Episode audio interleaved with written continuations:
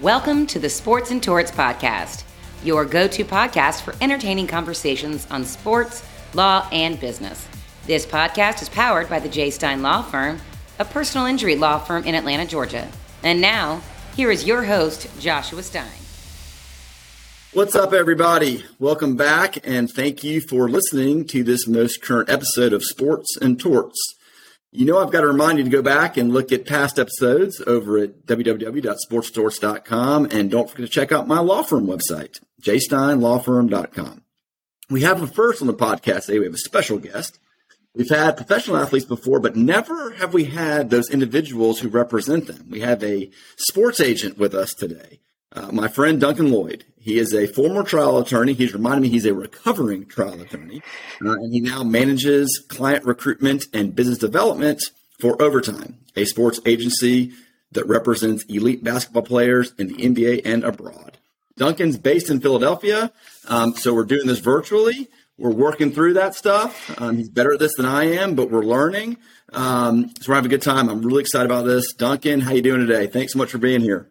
Josh, I appreciate you having me on. Thank you. I've, uh, I've been looking forward to it, and I uh, look forward to unpacking some interesting topics here today. Yeah, me too. Um, you know, I tell people all the time when they ask me, like, "Hey, what do you want to be when you want to grow up?" I, have got the three standard stuff with sports. I either want to play sports, I wanted to work as a broadcaster calling sports, or I wanted to be a sports agent. I'm none of those three. I do have this podcast, which helps me kind of do a little bit of it. But you, my friend, are one of those three. So you are living out one of my dream jobs. How'd you, how'd you get there? So I um, I played growing up, and um, I was okay. I wasn't great, but I was okay.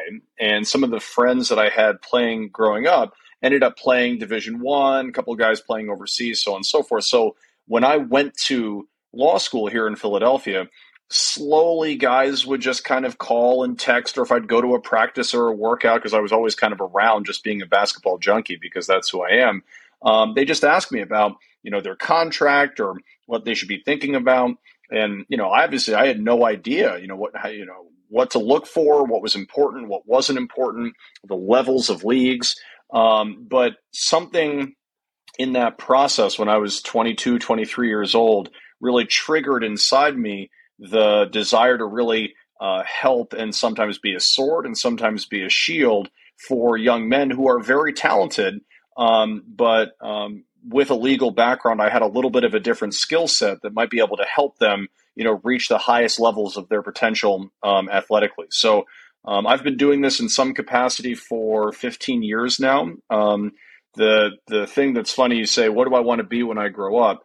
Um, I didn't go to graduate school for this. I didn't take any special courses in college or law school to help prepare me for this. But um, my sister does exactly the same kind of work but for book authors. So we are convinced that there's just like something in us um, genetically. Um, there's a genetic to, code in the, in the exactly that wants to help people represent people and and really advocate for them and push their careers along. So that that's kind of my background. Cool. And and so you exclusively represent basketball players, and you mentioned basketball was that the sport that you're most into. Yeah, for whatever reason, I was always just really drawn into like the culture, right? Like, you know, I'm uh, I, I, grew up in, you know, basically, you know, suburban Philadelphia. It still was the city limits, but in that way, um, I was just always attracted to growing up. I guess it would have been like the Dream Team and MJ. And then when I was about 13, 14, um, Iverson came on the scene here in Philly. And like that for me, like he like walked on water in terms of like not only was he the best on the court, he was like the coolest guy off the court with everything else. So um, the, the he was also the best. He was the best in the interview room too. Oh, practice. Oh, we talking about practice. He was incredible. So for me, I was just always kind of drawn. I mean, as I said, I played and I was okay. I mean, I'm, I'm five foot ten. I'm not that good, but um, I was always drawn to the game, and then I was drawn to the competition, and I was just drawn to the culture. So it, it was one of those things that if I could have gotten away from it, if I could have gotten into another field and just practiced whatever, you know, corporate law in front of a desk, I would have gone that route. But this is something in me that I've never been able to shake. Um, and it's my life's passion. I love it. So you hear a lot about you know, having a niche and having like a, a very focused area. Is that the same thing in, in, in your world, like focusing on one sport, one type of player, as opposed to, hey, basketball, football, baseball, whatever? I mean, is, is that what you found to be true? It depends on the agency. Different agencies um, are set up differently. Some agencies do baseball, football, basketball, the whole thing. Um, for me, um, what's really important is recruiting really specific kinds of players who are also really specific kinds of young men from a work ethic standpoint, an accountability standpoint, a family background standpoint. Um, so because I really focus in and you know have a really select group of guys that I want to work with and represent, to me, it's not fair to them if I'm also you know, representing baseball players and representing football players, and instead having kind of a mile wide but an inch deep approach. I would much rather know their games inside now, you know, have a really strategic and focused plan for their career and get them to the highest level that they can go to. So it's not to say if you're a young man or young woman, you shouldn't join an agency that also has a tennis branch or a, a you know, a football branch or whatever. But I know in our shop, um, in our agency, it's incredibly important um, that we are very focused um, and, and, kind of um, uh, uh, uh, absolutely give all of our horsepower into um, just male professional basketball players and really try to get the most out of their career. Love it. Makes sense. All right, let me nerd out a bit on like the agency side and like the, the day where, you know, you, you leave a law firm. We come about if you want to, like that decision, but like getting an agency going, joining an agency, building it up, recruiting you know talent, recruiting clients? Like, how, how do you do that? Uh, it's hard. It's really hard because unless your dad or uncle or mom or aunt, you know, was a player or was a coach or was an agent, I guess. Um, you know, what are your connections, right? At the end of the day, this is the people business like anything else. You know, where are those relationships? Where is the trust? Where is that, you know, proverbial first client coming from, right? So in my particular I can only speak for myself. I created my own agency out of thin air, just out of kind of like sweat and elbow grease, where the first round of recruiting that I did, I'd recruit these young men and they'd say, All right, I'm sorry, who are you? What is your agency? Right. Have you ever done this before? And I'd say, No, I haven't. But listen, I've got this plan and I know your game really well and I'm really focused and I'm really energetic. And that failed, if you can believe this, about 99 times out of 100. But it did. I ended up signing a couple of guys early on, and they ended up kind of um, outperforming kind of what was expected of them as pros. And then you kind of go back the next year and talk about their stories to the next recruiting class. And it's like building a house. It's like you just have to go brick by brick. And if you spend the time and watch the film and get to know coaching staffs and get to know young men and their families, you can do it. Um, but it takes time and it takes a lot of elbow grease and determination. And that's, I started my own agency I then joined what was essentially kind of a European based agency. Um, and then I've been with my partner now for, I think, four or five years. Um, and he's based kind of 30, 30 miles north of me here in Philadelphia. And we have a nice thing going at this point.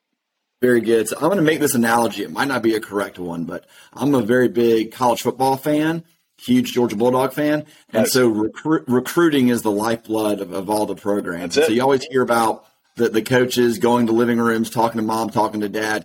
At what point are you starting that process of recognizing a talent that you think has potential and somebody who fits, you know, kind of the mold of the, of the firm that you're running? Well, it you know it's October fourth, right? So the actual college basketball game. I, I, should say. Let me backtrack. I don't really recruit like high school kids. Like my our business model is not the like 18, 19 year old young men who ultimately tend to be lottery picks and first round picks. That is a great business model. I'm not here to front on that business model, but that's not what we do. So we tend to go after the young men who have either one or no, you know no years of eligibility left. So they're going to come out, right? They're going to play professionally. It's not like they're going to be on the fence. Um, it's October 4th. I had a really pleasant uh, call with a recruit's mom an hour before this podcast, right? So I've started in on that process in August and September. So I want to really start developing those relationships a good two or three months before the season actually starts. And then, you know, try it's a balancing act. You don't want to pester, you don't want to nag, but like anything, you've got to show people love, you've got to show up, you've got to be yourself, you've got to be prepared, you've got to be enthusiastic. And I continue that on throughout the course of the season and then really kind of sit down and have bigger you know right now it's not really a sales pitch right now it's more just getting to know people you know it's more of kind of a recruiting pitch um, there in February and March uh, after the season kind of wraps up. I mean, March, so February, March, give, April. Without giving away trade secrets, like, can you give an idea of what that quote pitch sounds like or what you're telling you know telling the kids like hey this is what we can do for you this is why we're the, the right place to go yeah i, I was going to say like it's it's actually pretty straightforward it's not really some like you know you know coca-cola's secret recipe that's held under lock and key it's like we know you pretty well. You've talked to two or three or four of our current clients and their families. You know exactly what our strategy is, whether it's the NBA draft, whether it's the G League, whether it's going overseas. You know exactly what we want to do and how we want to do it here are two or three or four young men and their families, as I've said, that we've done exactly the same thing for in the last three or four or five years. And for us, we don't want to reinvent the wheel for you. We want to have the exact same success that we've had for some of these other guys for you, if not even more. Because of your talent, because of your ability, you know, let's say he's a seven footer, because of your shot blocking ability, because you are the next Patrick Beverley defender, you know, from a man like everyone's kind of got their own ticket in um, uh, you know the professional life that's what we try to tap into use examples of our current clients and then go from there. So basketball i imagine is difficult because there's only two rounds in the nba so is that that's what like 60 you know 60 total draft picks as opposed to these other professional leagues that got you know tons and tons of rounds. So are, are, are these players asking you first like hey do you think i'm going to be slotted for one of those positions or do we need to look for other professional op- opportunities. Oh, I mean, it, it's like you know, it's like a, a, a, not funny joke. Obviously, it's like believe me, I want you to get drafted just as much as you want to get drafted. Like we will be tied.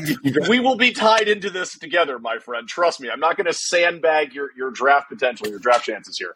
Um, but you know, the answer is yes. And then they say, well, how do I get drafted? And then I, you know, talk them through the pre-draft process, right? You know, Portsmouth the Chicago Combine, the G League Elite Camp, the pre draft workout process leading up to the NBA draft, which is always the last Thursday in June, right? How did those six, seven, eight weeks look, not just from an NBA standpoint, but also if you're from whatever, Philadelphia, Indianapolis, Atlanta, what trainers are you working out with? How are you still getting, you know, five on fives in and staying sharp? Um, the answer is the clients that we saw that we recruit and sign tend to be on the quote unquote older side to think that 20 and 20, you know, 21, 22 is older, but it is. Um, for the most part, college seniors aren't even really drafted anymore. If you go through the last three or four NBA drafts, maybe five guys or less are really 21, 22, some cases 23 years old. It really is kind of 18, 19, and 20 year old kids who are drafted. Um, so the answer is you should be honest and say the numbers are against you if for no other reason than just general age bias among NBA executives and how they allot their draft picks. But here's how we go about that. You need to get in front of as many people as possible, and you need to be John Smith 2.0 in all of these workouts. You need to be the best version of yourself playing the role you would play in the NBA in those workouts, right? There are very few 25 shot a game players in the NBA. You don't need to be a 25 shot per workout guy to show that you're an NBA player. Because if you're getting drafted in the second round, you're not going to be Zach LaVine. You're not going to be Zion, right? You need to understand your role and be the best possible John Smith you can be in that role. And that's what I spend a lot of time on with the guys that we recruit and sign.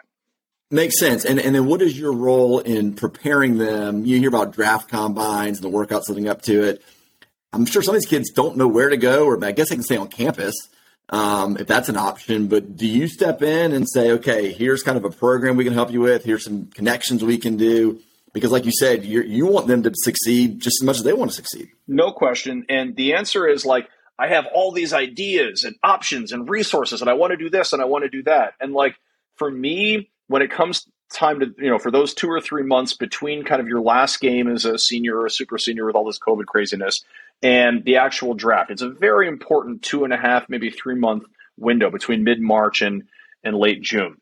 And i've got all these ideas and i want to do all this stuff and so on and so forth but like the most important thing to do in that moment is in my experience is to listen is to listen to your client and to listen to his family because some clients will say hey I'm actually three credits short. It's really important for me to get my degree. Everyone here, you know, on campus is going to work me out and, you know, you know, push me in the weight room and I can get awesome five on five runs here. I'm good. It's like, okay, cool.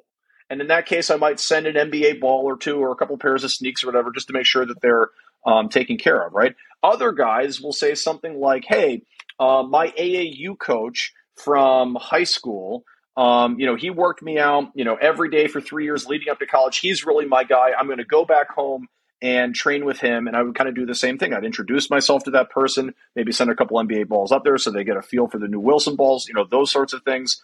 And then a third category of people will say, I'm open. You know, I, I want to do anything. I don't want to go to campus. I don't want to go home. Neither of those places will be good for me. What can you do for me? And in that scenario, I have a list of 45 to 50 trainers in cities across the country that I've worked with over the years that I would highly recommend um, to any of these young men that they'd work with. And I get them on a Zoom call, see how they vibe, see um, other clients that maybe um, the client that I have knows and wants to work with, um, and go from there. So I've got these ideas and I want to do this and I want to do that. But each client is different and each client has different needs in that three month window. So the first thing I've got to do is slow my roll down and just listen to them and understand their perspective. I got it. Now, do you also have to work on your relationships with the executives in the league, Absolutely. NBA and abroad, and Absolutely. making sure that you got those connections and they know you. So, how do you go about breaking into that? Absolutely. So, you know, that's our stock and trade, right? Like, that's literally, you have to have strong front office connections, NBA, G League, all of the best leagues in Europe, South America, Asia, the whole bit. And, you know, it, it's kind of a chicken and an egg like question, right? Like, well, how do you get those phone calls answered, you know, re- returned if you don't have good clients, right? You're probably not going to get them returned. So 12 years ago, 14 years ago, I probably wouldn't get those emails and texts and um, calls returned. So then you start to build your client base, and some of them have some success, and then you develop, you know, that relationship and you develop that trust, um, and they slowly start getting returned. And you just have to really spend the time to not only um, kind of just as you're recruiting young men and, and getting to know their families, you also have to keep up the relationships with their employers on the other side. So when the time is right, when you are making player recommendations to coaches and GMs and assistant GMs, uh, they know that there's credibility behind that recommendation. You know, that they're looking for this shooting guard or this power forward that has these attributes, and they know Duncan Lloyd knows his clients' games inside and out and he would not send you the profile of some seven foot center when you're looking for you know a score first point guard right you know you've got to take yeah. his recommendations seriously so there's no secret to that it just you know calls texts emails facetime zoom calls um, with people all around the world to develop that trust um, and that kind of consistent relationship so I should know this and I don't, but in terms of like European basketball, is there a draft that they have? Each year, or is it what you're suggesting, which is, hey, I've got this player that would be a good fit for this team, and so you call them, and there's a free agency period. How does that work? No, there's so there's no draft. So like think about the NBA, but like 20 times over, right? There are competitions in Europe. There are four competitions. Well, there's more than that. Let, let me simplify. There are four main competitions in Europe where teams of other countries play each other: the Euro League, Euro Cup, Basketball Champions League, and the Europe Cup. Kind of a confusing name. But other than those things, and the VTB league and there are other smaller, um, you know, uh, international competitions, but for the most part, you know, the French teams play the French teams, the Spanish teams play the Spanish teams, the Belgian teams play the Belgian teams, and each of those first divisions are the NBA of that country, right? So there's not one single kind of European draft. There's not one single Spanish draft. And the thing that I've never understood, 15 years doing this, I've never understood the following thing. European teams, with few exceptions, turn over like three quarters of their roster every year. Every May, June, July, they're like, you know, recalibrating their entire roster. And it's like, why would you ever do that? Like any workplace, law practice, hospital, professional basketball team, you get better when you're just around your coworkers. You just have that continuity. You have that familiarity. You go through some reps. It's the whole like, you know, Malcolm Gladwell 10,000 hours thing. It's like, why were the Spurs so successful in San Antonio all those years? Because they brought Manu and Tony and Tim back every single year. Same coaching staff. That, that probably like, that probably leads that probably leads to some unrest with your clients with them not knowing from year to year where they're going to be be you know have a chance to stay. So do you get those calls too, where you, you then have to kind of reassure them, hey, we've got a plan in place. You're good talent. We'll find a spot. I mean, what what what side of the business? You, have pulled the, you've pulled the curtain back and just took taken a glimpse into my June and July. No, I mean, like that's part of it. But the, the, the answer is yes, there is anxiety there and there is worrying. Am I going to get placed? Am I going to, you know, find a job? But like what I'm saying is that's, that's the life of every, you know, European based player, right? That, that, that's just the norm. Some guys will sign two year deals. Some guys will go back to the same club for two and three and four years. But for the most, most part, you know, every May, June and July, guys are moving from a team in Italy to a team in France to a team in Russia. Well, Russia is a bad example now, but you, you know what I mean. And the players, the players are accustomed to that. So yes, it's stressful. Um, it causes for some anxiety, but like th- they know going in that that's just how that works because the team that they joined last year had nine new guys on it, and it was the same way yeah. the year before. So the answer is yes, but it's but they're conditioned to it. All right, got it. All right, I'm going to give a, a, an example with baseball because that's that's another sport that I follow with the Braves. So every year when there's a free agency uh, or a free agent that's coming into a contract, we all love throwing out the numbers. Six years, hundred million dollars, whatever it might be. Like that's what we think the deal should be worth. Uh, we don't know anything, but that's what we say. What else goes into those contracts that we don't know about oh. besides just the length of time and the amount of compensation? Like, what else other terms are you looking at? So let's just go back to just length and you know financial conditions, right? Let's just let's let's go back to the basics, right? So I just saw um, you know Bruno Fernando's contract down in Houston was announced at four years, ten and a half million. And I saw that and I was like, I know the the way the Rockets operate right now, they want maximum team flexibility. It's very annoying for agents, it's very annoying for players, but if I was running a team, I can understand that for team flexibility, right? Really what Bruno's contract is, first year guaranteed, years two, three, and four totally non-guaranteed. Where really it's a four-year contract that's only two million guaranteed, with eight and a half million that you know might uh, be earned if he stays on it the entire time. So that's right out of the gate. You need to um, uh, differentiate between fully guaranteed contracts, partially guaranteed contracts, and non guaranteed contracts, right? So those are three just gradations of NBA contracts right there. In addition to that, to answer your question more directly, it's like you can add bonuses in. Um, you know, you can add trade kickers in there if you want, um, things like that. But for the most part, to keep this conversation relatively simple. What you really want sure. to nail down is how many years are fully guaranteed, um, and you know what is the percentage of those years over the term of the contract. In Bruno's case, it was only twenty five percent of his contract. So when you see ten and a half million dollars, that's an inflated number. It's really two two and a half million guaranteed. With the rest, he's really got to uh, earn with that team. That makes sense. So I do personal injury work, and so my job is coming up with settlement amounts for cases. And we don't pull those numbers out of thin air. We use all sorts of data of past cases, and you know, we just we just kind of have a general sense of a value. Um, and the other side knows that too. I mean, the insurance companies, the defendants, they're doing the same thing. So there's not a wild variation oftentimes in some of these cases. Or do you find that the same in kind of your negotiations? That while there's differing opinions, everybody's kind of in a similar league, so to speak. Yeah, I would say for the most part that's right. But one thing that's a little bit different here, to go back to like your European draft question, there are some leagues, and let me just use uh, like an example, like there are leagues in the Philippines and there are leagues in Taiwan and Korea that'll pay certain kinds of players that have really specific attributes a lot more money than they'll make in Spain or France or Argentina or wherever. So because there are like imagine you are barred not just in all 50 US states somehow, but you're also barred in like 80 countries around the world. And some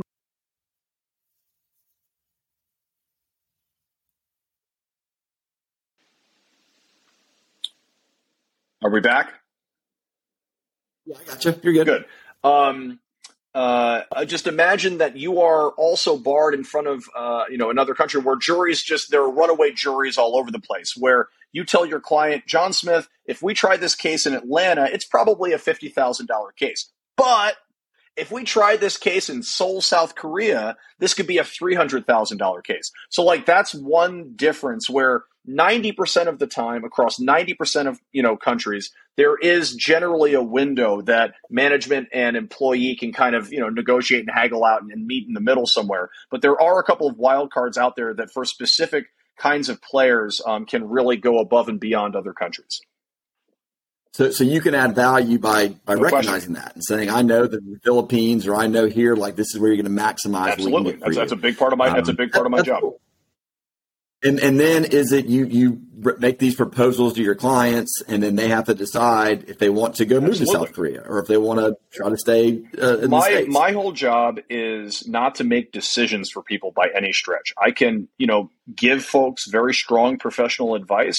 At the end of the day, what I do is I get all of the options on the table for these clients: option A, option B, option C here are the pros of option A, here are the cons of option A, here are the pros of option B, here are the cons of option B, and allow these guys and their families to make good informed decisions with all of the data in front of them. With, you know, invariably they'll ask for my advice and I'll give it to them. But um, at the end of the day, it's their decision, it's their career. Um, these are their choices. And I just try my best to give them good, honest, comprehensive data so they can feel good about the decision they're making.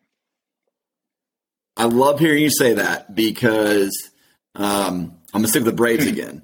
So the Freddie Freeman oh, negotiations, you followed that all I, last I year? It, I heard it was not good.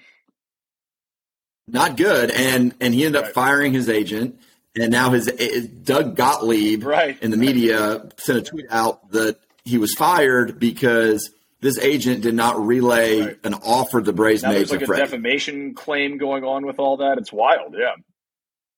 It's wild. Can, can, I mean, I have a hard time thinking that that is actually something that an agent would do. Would would would not pass along an offer to their client. Um, Am I, I wrong? I, so I mean, I, is, is that is that? It's a question I don't get from every prospective client and his family, but I get it from some.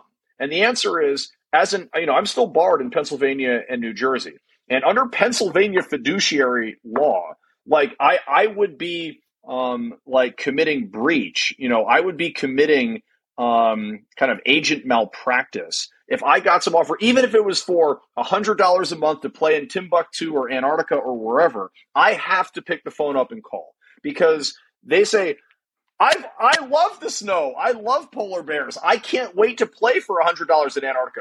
Okay, that would very that would surprise me very much. But I, I can't speak on the Freddie Freeman thing. I don't know what went on there. I can just say in my practice, if there is a concrete, legitimate offer on the table, my client is getting called that day, and we're going to go over it. We're going to talk about it. Have to, have to, right? I mean, it seems so it seems so basic to me. Who knows what happened? Freddie wanted to stay in Atlanta, he didn't. Whatever. But my second part of that question is that same agency now re- also represents Dansby Swanson, who's our shortstop in Atlanta.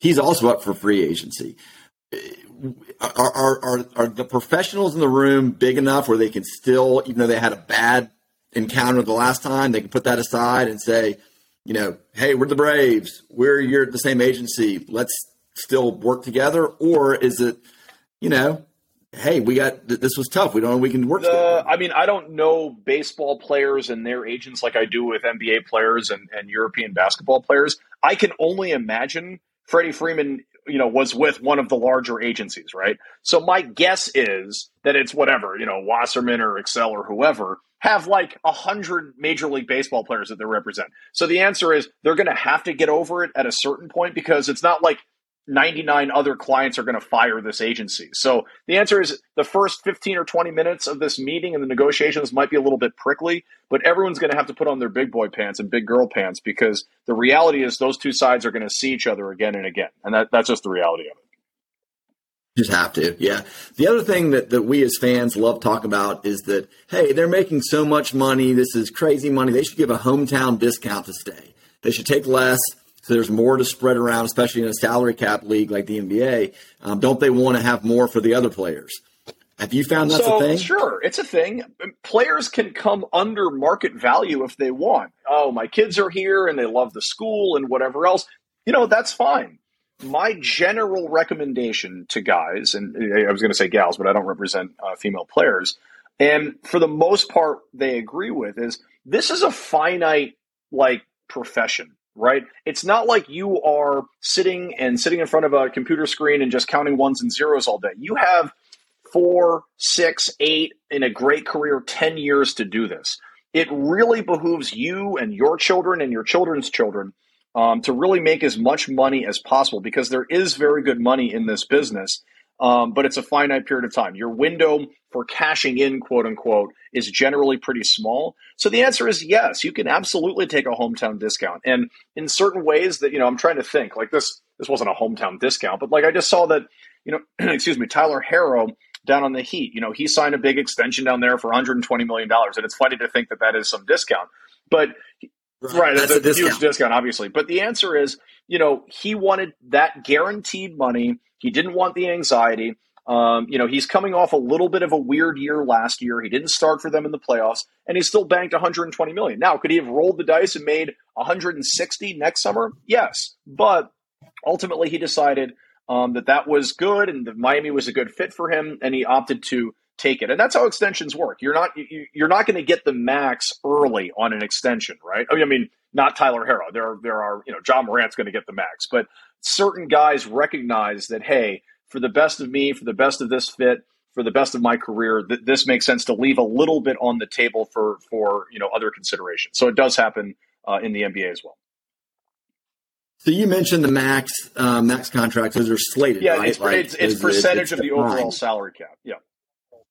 Right, and then the NBA has got like a super max too, or something, right? For like for the elite yeah. of elite or something. And there's like the Larry Bird exception. Well, like well, there's all sorts of stuff that I hear. Yeah, we, we've started to couple some things that need to be uncoupled here. But yes, the NBA salary cap is a very complicated uh, document. Like the Bird exception, just very generally, is a way to re-sign your own players, um, even though you've gone over the cap. And again, like I've oversimplified it ten times over. Um, yeah, yeah. And I'm, I'm not asking yeah, but the, the, the, answer is there are numerous mechanisms, numerous exceptions in the NBA um, salary cap or in the um, collective bargaining agreement that allows um, teams to get very creative um, to build rosters. That being said, you know who just won the championship last year, right? The Golden State Warriors. Do you know what they paid uh, in luxury tax money last year? I guess hundred and sixty million dollars. You know what the Charlotte Hornets paid in luxury tax money? In their entire I, in their entire thirty year existence? Zero, zero dollars. Zero. They have never paid luxury yeah. tax money, and the Warriors just paid a, a third of a billion dollars just last year. So all I'm saying is like different strokes for different folks, and like I, I have to remind executives of that not infrequently when I'm negotiating on behalf of my client. It's like sometimes you have to pay for what you want, right? Like you can't go to the Mercedes lot you know, with 20s in your pocket, right? So in that way, again, there are creative ways to do it where you can stay under the tax. It's a you know term that's thrown around out there, but frequently um, for teams to have super duper stars um, on the team that they then keep year after year, you're going to end up in the luxury tax area, and you're going to your owner ownership is going to pay.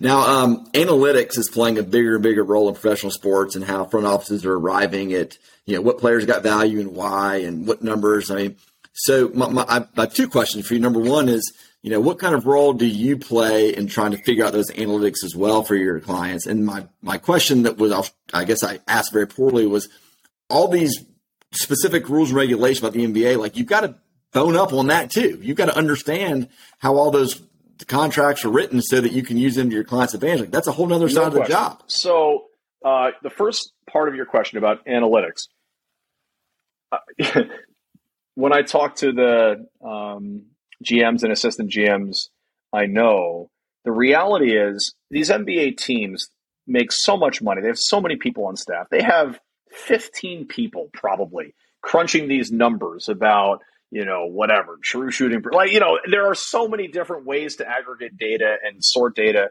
and figure out, you know, who your attractive free agent guys are um, over the course of an 82 game NBA season at this point. That the reality is agents have to know that stuff inside and out. I have to be prepared with that information. But the reality is these teams already know who they want and why they want them, right? The joke that I hear all the time is, you know, an agent will send out this 15 page long um, you know, kind of presentation about why their client is the best at this and the second best at that and the third best at this, and you add it all up and it should be worth this much of a contract. And like teams don't even open them. Teams have said we already we've already run all of this on our end. And the reason why we're talking is we know we like your guy, right? We, we want know. to pay him nothing. You want more than nothing, and now we got to haggle out in the middle. There's no like not no. I shouldn't discount it that much. Agents have a very hard job in my opinion, sending some deck, s- sending some data driven report proposal to an NBA team where they say, you know, I never thought of it that way. Oh, that's totally new information. This totally changes our negotiation. Um, that that is a very few and far between uh, example in terms of how these negotiations go. No, that makes sense. So when you when when you get a call from insert name of GM with insert team, they're targeting one of your clients. You know that that means they've got interest. right? And so then that's a, a good starting point for you, I imagine. oh, ab- absolutely. And, you know, generally I will have already reached out to them and some get back to me and others don't. And that's okay. But I always try to touch all 30 NBA teams when I'm just, you know, getting guys' names out there and all that. Um, and then, you know, then you just have to think about, like, I, I think, uh, but I'm, you know, what I've learned as I've gotten more and more entrenched kind of in, in the NBA and like how NBA rosters are constructed.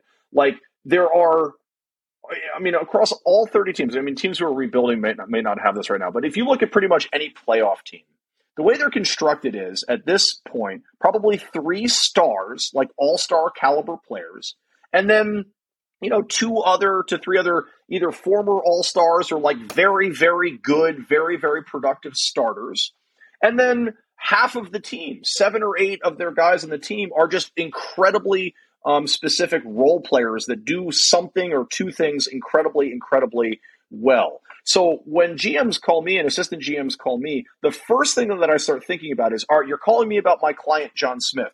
Who, what position does John Smith play for? What is what is his skill set? What are his positive attributes? What is his value add to an NBA court? And how many other guys like him already exist on this team? Because the reality is, Unfortunately, I don't have Zion. I don't have Zach LaVine, right? Where teams are constructed around them. I need to think about what is the best, straightest path for my client towards NBA minutes and an NBA opportunity, a real meaningful NBA opportunity. And if there are four, whatever, power forwards in front of my power forward, even though this GM is calling me, that might not be the most like congruent best fit for my client. So I'm I'm always thinking about when GMs are calling me, the first thing I'm thinking about is positional fit for my client. Makes sense. So, do you go to a lot of the games of your clients yeah. and watch them? I mean, I'm thinking you forget this all the time. I'm sure. I'm, I'm picturing yeah. Jerry Maguire at the Arizona Cardinals game, watching watching his guy. I mean, is that something that y'all do too? I go to a lot of games. I go to a lot of college games. I go to a lot of pro games. But it's you know, it's my life. It's it, it's my passion, and, and that way I'm fortunate to do it. But yes, I, I I go to a lot of games and I watch a lot of games. Yes. You travel yeah, a lot? So COVID obviously slowed that down. It slowed it down with everybody. But yes, between recruiting um, and seeing current clients, I do travel a lot. Yep. So, are there um, like winter meetings where all the GMs are there, all the agents are there um, to try to get a lot of bulk work done at the same time? I mean, you, you read sometimes like, all right, they're all in Florida, they're all in California. Is that well? That something it's hard during the year because obviously all the teams are flying all around, right? So there are two different events that bring a lot of people um, together during the course of the NBA season. Um, and that is obviously, and for I have to include the G League in this. One is the G League showcase out in Vegas, right around Christmas. Um, you know, pretty much every team is out there for that, scouting the kind of the best G League players that are, are ready to make that jump. And then obviously All Star Weekend. And All Star Weekend is fun because everyone's out there.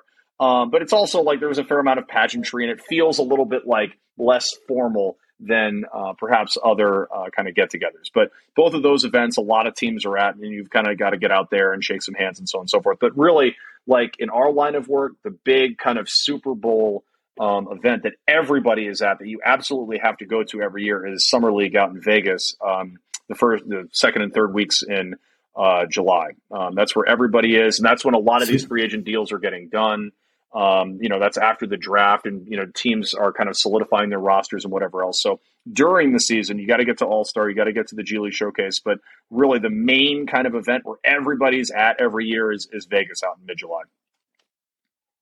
So what what is a day like yeah. out there? I mean, is it early morning, just banging all day long, make you know, yeah, making I mean, connections. It's, it's seeing people deals. and sitting in the stands next to people and doing a lap of the Thomas and Mack center with people that you call and text and email all year and you finally get to like shake the hand of and reconnect with and slap on the back and and really catch up about what they're doing and how your client might be able to fit in with that and other gossip and buzz that they're hearing about certain players and coaches and where they might be going and so on and so forth. Like you know imagine you're in the airpod business right? It's like the airpod convention right? In terms of all of the retailers and all of the manufacturers and all the distributors being in the same place at the same time.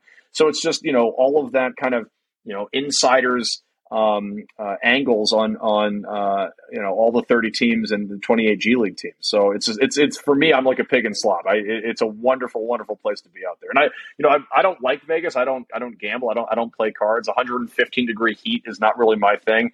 I look forward to Vegas every year because as I said, everyone's out there and it's just good to reconnect with everybody.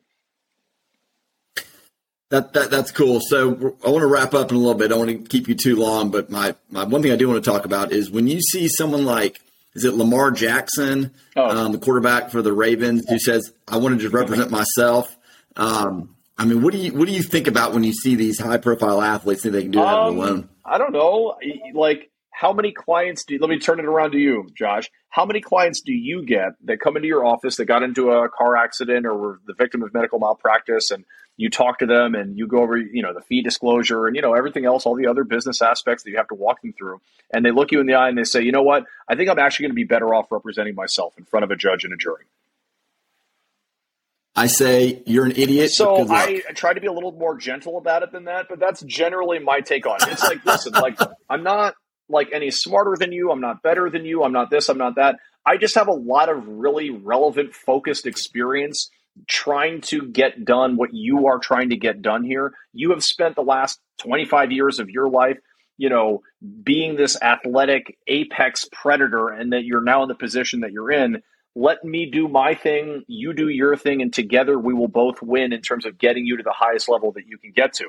And if they say no, I choose to be an apex predator by myself. I say, like, what are you what are you going to do? You're going to handcuff yourself to this person and walk around everywhere they go? I mean, there's only so much you right, can do. Right. But the answer is, you know, my gentle personal advice, my gentle business advice, my gentle legal advice is don't try the case uh, yourself in front of the judge and jury if you didn't go to law school. You're much more diplomatic about that than me. Um, in, NIL and, and, the, and the new stuff in college, do you get involved I, in I get that at all? about it all the time. I, you know, I, I don't just because to me it's like kind of a funny way to just kind of like launder money essentially from like, you know, boosters and donors down to the kids. I, you know, it's not really my thing. Like I, you know, I, I think there are pros and cons to it. I mean, I guess at the end of the day, these kids generate so much money that it's fine. But it's like, why jump through all these hoops? Why have all this red tape? Like, if this young man or young woman um, is worth a million dollars to the school in terms of whatever ticket sales and apparel sales and streaming sales and whatever else, like just pay it to them. Like, why do you have to dress it up in this weird thing where, oh, you tag Chipotle in two Instagram posts a month and we'll pay you $90,000 for it? Like, that's silly. It's preposterous. Like, that doesn't make Chipotle $90,000. So, like, what's the point of all this? So, the answer is I don't. I think it's to, I think NIL was a kind of a, a clunky, if but good-hearted effort to get to what I'm talking about, which is just a free market um, economy for these players. Maybe with a salary cap, maybe not. Again, that's not my thing. I don't like advocate for that, but like that's where this is going. I think the NCAA is probably going to be gone after the next NCAA TV deal in 27, 28, I forget. Um, and I think all these, you know, conferences, I think they're all just going to go in it alone um, and it'll just be kind of, as I said, free market um, stuff. So again, not something I stand on a stump and talk about how great it is, but I think that's the, that's going to be where this is in five years. I think you're right. I think the NCAA played this terribly wrong over the years, and it's out of control. It's a wild, wild yeah, west, frankly. It, but we'll is, see what happens. That way, it's like it's not surprising, right? It's like these kids and these programs are so valuable. There's money flowing everywhere. Like who who should be paid, right? Like, like who who's generating this money? It's the kids, so just pay them, right? So it's like this isn't that complicated. So to me, it's it's kind of yeah. silly, and the NIL stuff is like a silly like workaround for that. But yeah, I, I, to answer your question, I, you asked me what time it is. I told you how the clock worked. The answer is I don't get involved in it because it's not my area of expertise, and I think honestly, it's going to go away in two or three years, and these kids will just get paid what they're worth coming out of high school. Probably right. Well, Duncan, I appreciate this, man. I threw a lot of questions at you. You answered all of them. Um, you're probably going to get a resume from me uh, coming across your desk in a little while. I want to come follow my dream and, and come work for a real life sports agent like you. Um, I'm following you guys now. So t- tell everybody where they can find you. I know that y'all are on social and got some Instagram stuff going on. No, I, so I, Josh, I really appreciate you more. having me on. Thank you so much. Um, uh, as I said, I've been looking forward to it. Um, my name is Duncan Lloyd. I'm an NBA and FIBA certified basketball agent, um, barred in Pennsylvania and New Jersey. Um, our agency is Overtime International Sports, uh, website otisports.com, uh, Instagram handle OTI underscore sports, and Twitter is over at Overtime uh, Agent. Come check us out. Um, anytime you have any basketball related questions, um, be it college or the pro life, uh, give me a call, text, email, and I'll get right back to you. But uh, Josh, as I said, I really appreciate you having me on. It's been fun. Thanks, man. You know, it's cool now because my podcast name Sports and Torts, everybody just assumes that means it's all about sports law. Now I can say that, yeah, we talked some sports is. law. So I appreciate you now making this podcast more bona fide by Josh, its name. I, I, appreciate it. Let's be in touch. Take all right, man. Thanks so much. Hey, guys, thanks all so much for listening. Uh, you know, they always say like, comment, subscribe, do all that kind of stuff. But uh, anyway, hope you all are listening. And until next time, keep chopping.